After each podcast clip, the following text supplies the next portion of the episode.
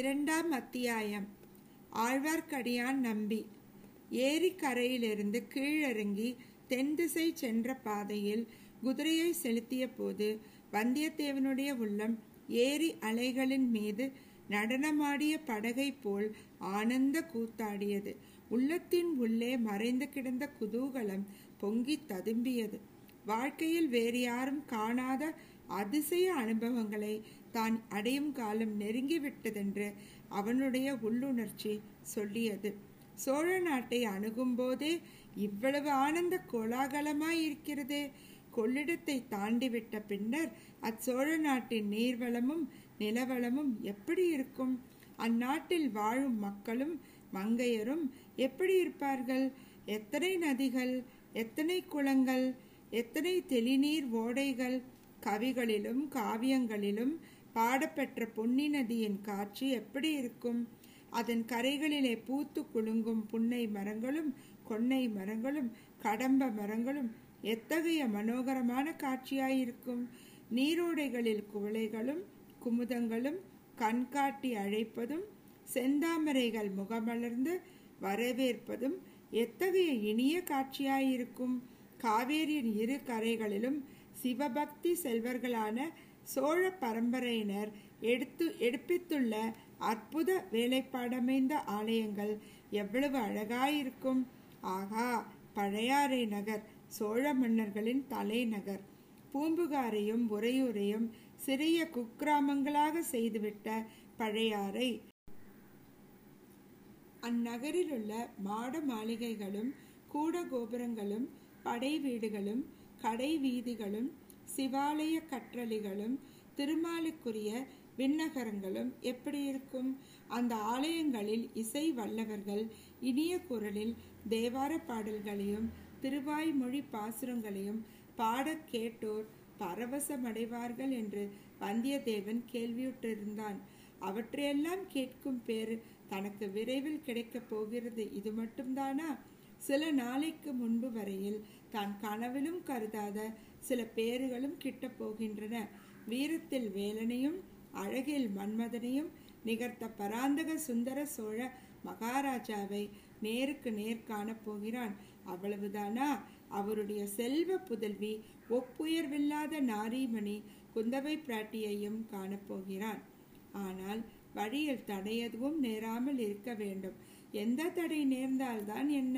கையில் வேல் இருக்கிறது இடையில் தொங்கிய உரையிலே வால் இருக்கிறது மார்பிலே கவசம் இருக்கிறது நெஞ்சிலே உரம் இருக்கிறது ஆதவன் மறைவதற்குள் கடம்பூரை அடைய வேண்டும் என்ற கருத்துடன் சென்று கொண்டிருந்த வந்தியத்தேவன் சிறிது நேரத்துக்கெல்லாம் வீர நாராயணபுர விண்ணகர கோயிலை நெருங்கினான் அன்று ஆடி திருமஞ்ச வஞ்சன திருவிழாவும் சேர்ந்திருந்தபடியால் கோயிலை சுற்றியுள்ள மரத்தோப்புகளில் பெரும் ஜனக்கூட்டம் சேர்ந்திருந்தது பலாச்சுளைகளும் வாழைப்பழங்களும் கரும்பு கழிகளும் பலவகை தின்பண்டங்களும் விற்பவர்கள்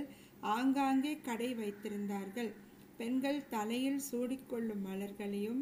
தேவ பூஜைக்குரிய தாமரை முட்டுக்கள் முதலியவற்றையும் சிலர் விற்று கொண்டிருந்தார்கள் தேங்காய் இளநீர் அகில் சந்தனம் வெற்றிலை வெல்லம் அவல் பொறி முதலியவற்றை சிலர் குப்பல் குப்பலாக போட்டு கொண்டிருந்தார்கள் ஆங்காங்கே வேடிக்கை வினோதங்கள் நடந்து கொண்டிருந்தன ஜோதிடர்கள் ரேகை சாஸ்திரத்தில் வல்லவர்கள் குறி சொல்லுகிறவர்கள் விஷக்கடிக்கு மந்திரிப்பவர்கள் இவர்களுக்கும் அங்கே குறைவில்லை இதையெல்லாம் பார்த்து கொண்டு சென்ற வந்தியத்தேவன் ஓரிடத்தில் ஒரு பெருங்கூட்டம் நின்று கொண்டிருப்பதையும் அந்த அந்த கூட்டத்துக்குள்ளே இருந்து யாரோ சிலர் உரத்த குரலில் வாக்குவாதம் செய்யும் சத்தம் வருவதையும் கவனித்தான் என்ன விவாதம் நடைபெறுகிறது என்பதை அறிந்து கொள்ள அவனுக்கு ஆவல் பீறிக்கொண்டு எழுந்தது அந்த ஆவலை அடக்கி கொள்ள அவனால் முடியவில்லை கூட்டத்துக்கு வெளியில் சாலை ஓரமாக குதிரையை நிறுத்திவிட்டு கீழே இறங்கினான் குதிரையை அங்கேயே நிற்கும்படி தட்டி கொடுத்து சமிக்ஞையால் சொல்லிவிட்டு கூட்டத்தை பிளந்து கொண்டு உள்ளே போனான் அங்கே விவாதத்தில் ஈடுபட்டிருந்தவர்கள் மூன்றே பேர்தான் என்பதை பார்க்க அவனுக்கு வியப்பு ஏற்பட்டது ஆனால் விவாதத்தில் ஈடுபட்டவர்கள் மூன்றே பேர்தான் என்றாலும் கூட்டத்தில் இருந்தவர்கள் பலர் அவ்வப்போது அவரவர்களுக்கு உகந்த வாதக்காரரின் கட்சியை ஆதரித்து கோஷங்களை கிளப்பினார்கள் அதனாலே தான் அவ்வளவு சத்தம் எழுந்தது என்பதை வந்தியத்தேவன் தெரிந்து கொண்டான் பிறகு என்ன விவாதம் நடைபெறுகிறது என்பதை கவனித்தான்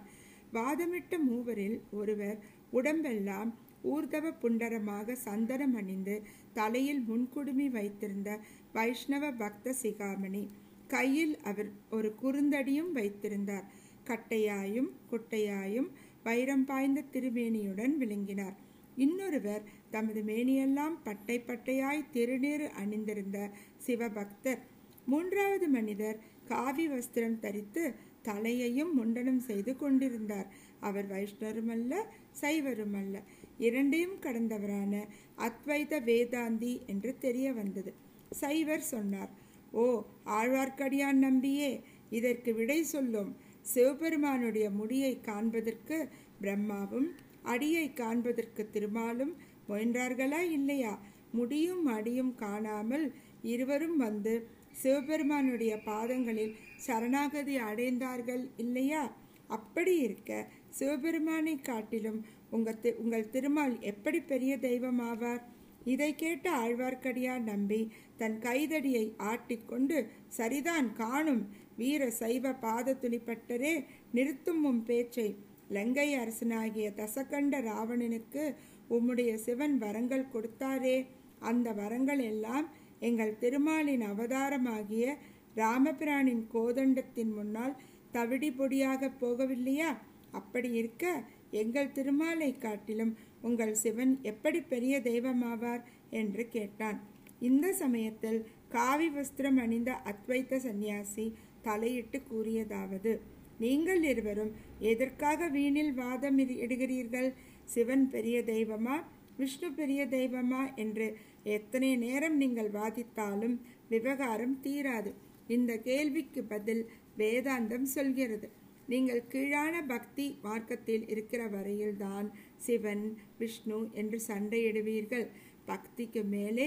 ஞான மார்க்கம் இருக்கிறது ஞானத்துக்கு மேலே ஞாசம் என்று ஒன்று இருக்கிறது அந்த நிலையை அடைந்து விட்டால் சிவனும் இல்லை விஷ்ணுவும் இல்லை சர்வம் பிரம்மமயம் ஜகத் ஸ்ரீ சங்கர பகவத் பாதாச்சாரியார் பிரம்மசூத்திர பாஷ்யத்தில் என்ன சொல்லியிருக்கிறார் என்றால் இச்சமயம் ஆழ்வார்க்கடியான் நம்பி குறுக்கிட்டு சரிதான் காணும் நிறுத்து உம்முடைய சிவா சங்கராச்சாரியார் அவ்வளவு உபனிஷதங்களையும் பகவத்கீதைக்கும் பிரம்மசூத்திரத்துக்கும் பாஷ்யம் எழுதிவிட்டு கடைசியில் என்ன சொன்னார் தெரியுமா பஜகோவிந்தம் பஜகோவிந்தம் பஜகோவிந்தம் மூடமதே என்று மூன்று வாட்டி சொன்னார் உம்மை போன்ற மௌடியர்களை பார்த்துத்தான் மூடமதே என்று சங்கராச்சாரியார் சொன்னார் என கூறியதும் அந்த கூட்டத்தில் ஆகாகாரமும் பரிகாச சிரிப்பும் கரகோஷமும் கலந்து எழுந்தன ஆனால் சன்னியாசி சும்மா இருக்கவில்லை அடே முன்குடுமி நம்பி நான் மூடமது என்று நீ சொன்னது சரிதான் ஏனென்றால் உன் கையில் வெறுந்தடியை வைத்து கொண்டிருக்கும் நீ வெறுந்தடியன் ஆகிறாய் உன்னை போன்ற வெறுந்தடியனோடு பேச வந்தது என்னுடைய மூடமதியினால்தானே என்றார் ஓய் சுவாமிகளே என் கையில் வைத்திருப்பது வெறுந்தடி அல்ல வேண்டிய சமயத்தில் உம்முடைய மொட்டை மண்டையை உடைக்கும் சக்தி உடையதும் காணும் என்று கூறிக்கொண்டே ஆழ்வார்க்கடியான் கையில் இருந்த குறுந்தடியை ஓங்கினான் அதை பார்த்த அவன் கட்சியார் ஓஹோ என்று ஆர்ப்பரித்தனர் அப்போது அத்வைத சுவாமிகள் அப்பனே நிறுத்திக்கொள் தடி உன்னுடைய கையிலேயே இருக்கட்டும் அப்படியே நீ உன் கைத்தடியால் என்னை அடித்தாலும் அதற்காக நான் கோபம் கொள்ள மாட்டேன் உன்னுடைய சண்டை சண்டைக்கும் வரவும் மாட்டேன் அடிப்பதும் பிரம்மம் அடிபடுவதும் பிரம்மம் என்னை நீ அடித்தால் உன்னையே அடித்துக் கொள்கிறவனாவாய் என்றார் ஆழ்வார்க்கடியான் நம்பி இதோ எல்லோரும் பாருங்கள் பிரம்மத்தை பரபிரம்மம் திருச்சாத்து சாத்தப் போகிறது என்னை நானே தடி கொண்டு தாக்கப் போகிறேன் என்று தடியை சுழற்றி கொண்டு சுவாமிகளை நெருங்கினான் இதையெல்லாம் பார்த்து கொண்டிருந்த வல்லவரேனுக்கு ஒரு கணம் அந்த முன்குடும்பி நம்பியின் கைத்தடியை வழிமறித்து பிடுங்கி கொண்டு அவனை அந்த தடியினால் நாலு திருச்சாத்து சாத்தலாமா என்று தோன்றியது ஆனால் திடீரென்று சுவாமியாரை காணும் கூட்டத்தில் புகுந்தவர் மறைந்துவிட்டார் அதை பார்த்து கொண்டிருந்த வைஷ்ணவ கோஷ்டியார் மேலும் ஆர்ப்பரித்தார்கள் ஆழ்வார்க்கடியான் வீர சைவருடைய பக்கமாக திரும்பி ஓய் பாதத்துளி பட்டரே நீரென்ன சொல்லுகிறீர் மேலும் வாதம் செய்ய விரும்புகிறீரா அல்லது சுவாமியாரை போல் நீரும் ஓட்டம் எடுக்கிறீரா என்றான் நானா ஒரு நாளும் நான் அந்த வாய் வேதாந்தியைப் போல் ஓட்டம் எடுக்க மாட்டேன் என்னையும் உம்முடைய கண்ணன் என்று நினைத்தீரோ கோபியர் வீட்டில் வெண்ணெய் திருடி உண்டு மத்தால் அடிபட்டவன் தானே உம்முடைய கண்ணன் என்று பாதத்துளிப்பட்டர் சொல்வதற்குள் ஆழ்வார்க்கடியான் குறுக்கிட்டான் ஏன் காணும் உம்முடைய பரஸ் பரமசிவன் பிட்டுக்கு மண் சுமந்து முதுகில் அடிபட்டதை மறந்துவிட்டீரோ என்று கேட்டுக்கொண்டு கைத்தடியை வீசிக்கொண்டு வீரசைவர் அருகில் நெருங்கினான் ஆழ்வார்க்கடியான் நல்ல குண்டாதி குண்டன் வீரசைவராகிய பாதத்துளிப்பட்டரோ சற்று மெலிந்த மனிதர் மேற்கூறிய இருவரையும் விவாதத்தில் உற்சாகப்படுத்தி வந்தவர்கள் தாங்களும் கை கலக்க ஆயத்தமாகி ஆராவாரம் செய்தார்கள் இந்த மூட சண்டையை தடுக்க வேண்டும் என்ற எண்ணம் வல்லவரையன் மனதில் உண்டாயிற்று அவன் நின்ற இடத்திலிருந்து சற்று முன்னால் வந்து எதற்காக ஐயா நீங்கள் சண்டை போடுகிறீர்கள் வேற வே வேறு வேலை ஒன்றும் உங்களுக்கு இல்லையா சண்டைக்கு தினவு எடுத்தால் ஈழ நாட்டுக்கு போவதுதானே அங்கே பெரும் போர் நடந்து கொண்டிருக்கிறதே என்றான் நம்பி சட்டென்று அவனை திரும்பி பார்த்து இவன் யாரடா நியாயம் சொல்ல வந்தவன் என்றான் கூட்டத்திலே இருந்தவர்களில் சிலருக்கு வந்தியத்தேவனுடைய வீர தோற்றமும் அவனுடைய அழகிய முகவிலாசமும் பிடித்திருந்தன தம்பி நீ சொல்லு இந்த சண்டைக்காரர்களுக்கு நியாயத்தை எடுத்து சொல்லு உனக்கு பக்க பலகமா பலமாக நாங்கள் இருக்கிறோம் என்று அவர்கள் சொன்னார்கள் எனக்கு தெரிந்த நியாயத்தை சொல்கிறேன் சிவபெருமானும் நாராயணமூர்த்தியும் தங்களுக்குள் சண்டை போட்டுக் கொள்வதாக தெரியவில்லை அவர்கள் சிநேகமாகவும் சுமூகமாகவும் இருந்து வருகிறார்கள் அப்படி இருக்க இந்த நம்பியும் பட்டரும் எதற்காக சண்டை போட்டுக்கொள்ள வேண்டும் என்று வல்லவரியன் கூறியதை கேட்டு அக்கூட்டத்தில் பலரும் நகைத்தார்கள் அப்போது வீர சைவப்பட்டர் இந்த பிள்ளை அறிவாளியாகவே தோன்றுகிறான் ஆனால் வேடிக்கை பேச்சினால் மட்டும் விவாதம் தீர்ந்து விடுமா சிவன் பெரிய தெய்வமா திருமால் பெரிய தெய்வமா என்ற கேள்விக்கு இவன் விடை சொல்லட்டும் என்றார் சிவனும் பெரிய தெய்வம்தான் திருமாலும் பெரிய தெய்வம்தான் யாரை வேண்டுமானாலும் தொழுது கொள்ளுங்கள் சண்டை எதிர்க்கு என்றான் வல்லவரையன் அது எப்படி சொல்லலாம் சிவனும் விஷ்ணுவும் சமமான தெய்வங்கள் என்று சொல்லுவதற்கு ஆதாரம் என்ன என்று ஆழ்வார்க்கடியான் அதட்டி கேட்டான் ஆதாரமா இதோ சொல்கிறேன்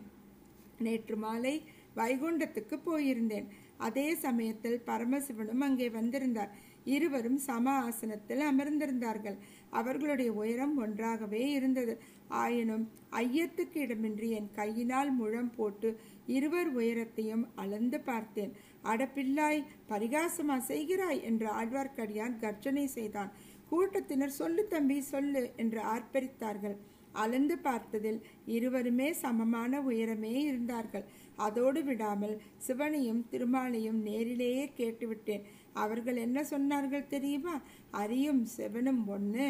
அறியாதவர் வாயிலே மண்ணு என்று சொன்னார்கள் அவ்விதம் சொல்லி தங்களை பற்றி சண்டை போடுபவர்களின் வாயிலை போடுவதற்கு இந்த பிடிமண்ணையும் கொடுத்தார்கள் என்று கூறிய வல்லவரையன் மூடியிருந்த தனது வழக்கையை திறந்து காட்டினான் அதற்குள்ளே ஒரு பிடிமண் இருந்தது அதை வீசி உதறினான் கூட்டத்தில் இருந்தவர்களில் பலர் அப்போது பெரும் உற்சாகம் கொண்டு தலைக்கு தலை தரையிலிருந்து ஒரு பிடி மண் எடுத்து நம்பியின் தலையிலும் பட்டர் தலையிலும் வீசி எறிய ஆரம்பித்தார்கள் இந்த துராகிரக செயலை சிலர் தடுக்க முயன்றார்கள் அடே தூர்த்தார்களா நாஸ்திகர்களா என்று சொல்லிக்கொண்டு ஆழ்வார்க்கடியான் தன் கைத்தடியை சுழற்றி கொண்டு கூட்டத்திற்குள் பிரவேசித்தான் ஒரு பெரிய கலவரமும் அடிதடி சண்டையும் அப்போது அங்கே நிகழும் போலிருந்தன நல்ல வேலையாக